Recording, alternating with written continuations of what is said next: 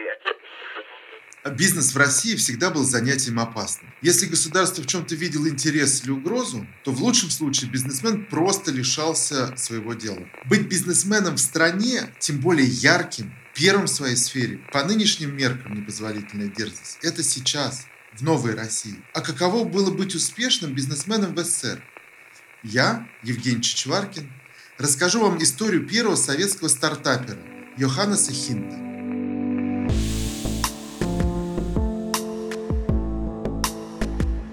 Изготовление кирпича – это не посадка леса, производимая для будущих поколений. Строителю надо еще при своей жизни познать либо горечь, либо радость от своей работы. Мысли о силикальците, 1963 год. Это слова Йоханнеса Хинта. Он изобрел искусственный камень, который был самым крепким и дешевым в СССР. Хинт распространил его по всей стране и даже за границу, принеся Союзу миллионы долларов. В 80-е он был обвинен в мошенничестве и приговорен к 15 годам тюрьмы, где и умер. Дело против Йоханнеса Хинта вел легендарный прокурор, главный обвинитель по хлопковому делу в Узбекистане Тельман Глян. В Эстонии э, говорят о том, что загубили нашего ученого с таким именем и так далее. Они что уже прекрасно знают, что это не соответствует действительности. Но в силу обстоятельств в силу той политики, которая сейчас ведется в Прибалтике, э, вот, и, и же с ними в Европах и в Соединенных Штатах, полив все на Советский Союз, понятно, исходя из этих самых нечистоплотных политических и эгоистических интересов, они вынуждены доказывать, что черное – это белое. Хинт родился в начале Первой мировой войны на территории современной Эстонии в семье моряка. Вторую мировую он провел в эстонском подполье, немецком концлагере, а затем в финской тюрьме. После вернулся в советскую Эстонию отстраивать страну. Хинт мечтал придумать новый камень, который был бы крепче и дешевле прежних материалов. Так возник силикальцит. Имеются все предпосылки для того, чтобы первая настоящая революция в индустриальном строительстве произошла через силикальцит. Силикальцит органически связан с индустриализацией, и лишь при помощи силикальцита можно решительно снизить цены зданий, построенных индустриальным способом. А это, в конце концов, главное. Мысли о силикальците, 1963 год. Первое здание силикальцита Хин построил сам. Он возвел свой двухэтажный дом на берегу Таллинского залива. Дальше началась история его успеха. 1952 году Хин защитил диссертацию а через 10 лет стал лауреатом Ленинской премии, главной государственной награды. Тогда же в Таллине возник первый институт силикальцита. Уже через год в СССР работало около 40 заводов по производству камня. Дома из него строили по всей стране. В Ташкенте, в Ленинградской области, под Пермью. Скоро заводы появились в Италии, Японии, Бразилии, Египте. Деньги от проданных лицензий поступали в казну. Только от Австрии за три года советское государство получило 2 миллиона долларов чистой прибыли. Но можно ли быть успешным бизнесменом в стране, где властвует номенклатура и спецслужбы? Ответ очевиден. В середине 60-х Министерство промышленности признало силикальцит неперспективным. В государстве с плановой экономикой это означало полный крах. Главным противником силикальцита было цементное лобби, сообщество московских ученых, которые занимались разработкой бетона.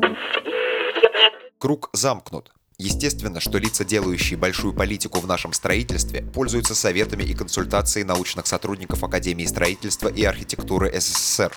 Кого же других им слушать? Мысли о силикальците, 1963 год. Однако неудачи не остановили Хинта. Он начал строить в СССР бизнес-империю. В 1974 вместе с бывшими коллегами он создал бюро «Дезинтегратор».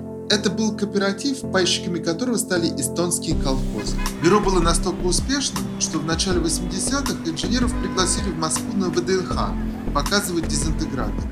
Машины, в которых и создавали тот самый камень нового поколения.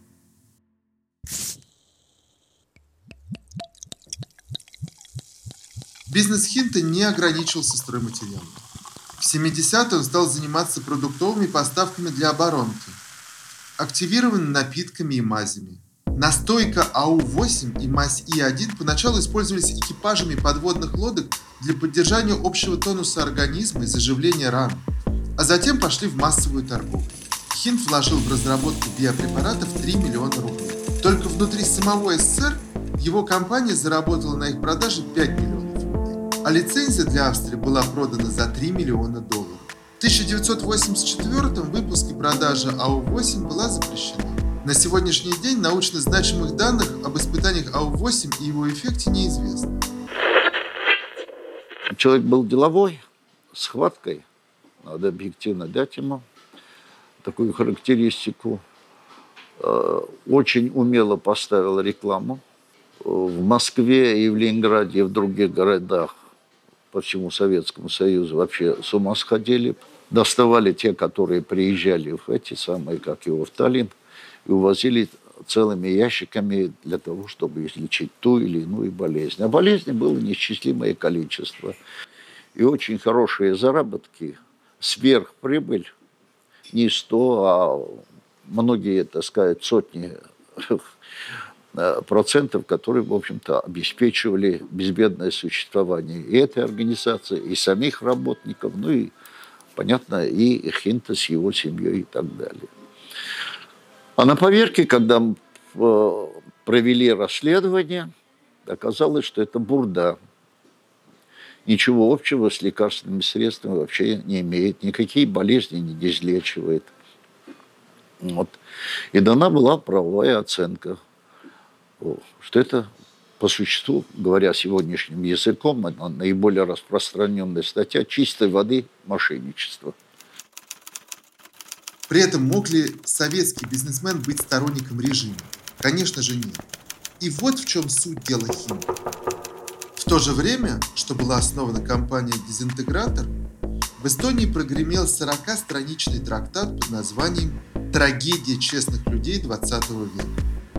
Он был опубликован в 1973 году в подпольном антисоветском журнале «Эстонский демократ». Автор некий Айварс Крауклис – он писал об отсутствии прав человека в СССР, приравнивал Сталина к Гитлеру, говорил о Солженицыне и о трагедии, которую пережили эстонцы во время депортации в Сибирь. Эстонский народ прожил более семи веков под игом немецких баронов и в определенном смысле был биологически настроен против немцев. После первого выселения в 1941 году в народе говорили, что Сталин действительно гениальный человек, если за одну ночь он вынудил эстонский народ полюбить немцев. Трактат «Трагедия честных людей 20 века», 1973 год. Десять лет спустя при обыске в доме из силикальцита на берегу Таллинского залива обнаружили оригинал трактата. Автором оказался сам Йоханнес Хим. Мы его не привлекли за антисоветскую пропаганду. Во всяком случае. Я исключил это. Так любого проходимца э, считают политзаключенным – я имею в виду, вы же понимаете, не тех, которые истинно пострадали, а тех э, прошелык, которые вот э, свою преступную деятельность потом э, объясняют тем, что вот они, политические заключенные. Какой политический заключенный?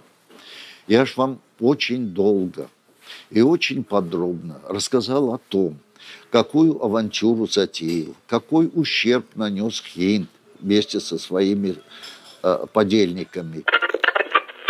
Главой эстонской ССР на тот момент был Карл Вайн, дед нынешнего главы администрации президента России Антона Вайна. Проблемы у Хинта начались ровно тогда, когда он занял пост первого секретаря ЦК Компартии Эстонии. Прежним руководством ученый был на короткой ноге, но Вайна во встречах и контактах Хинту отказывал.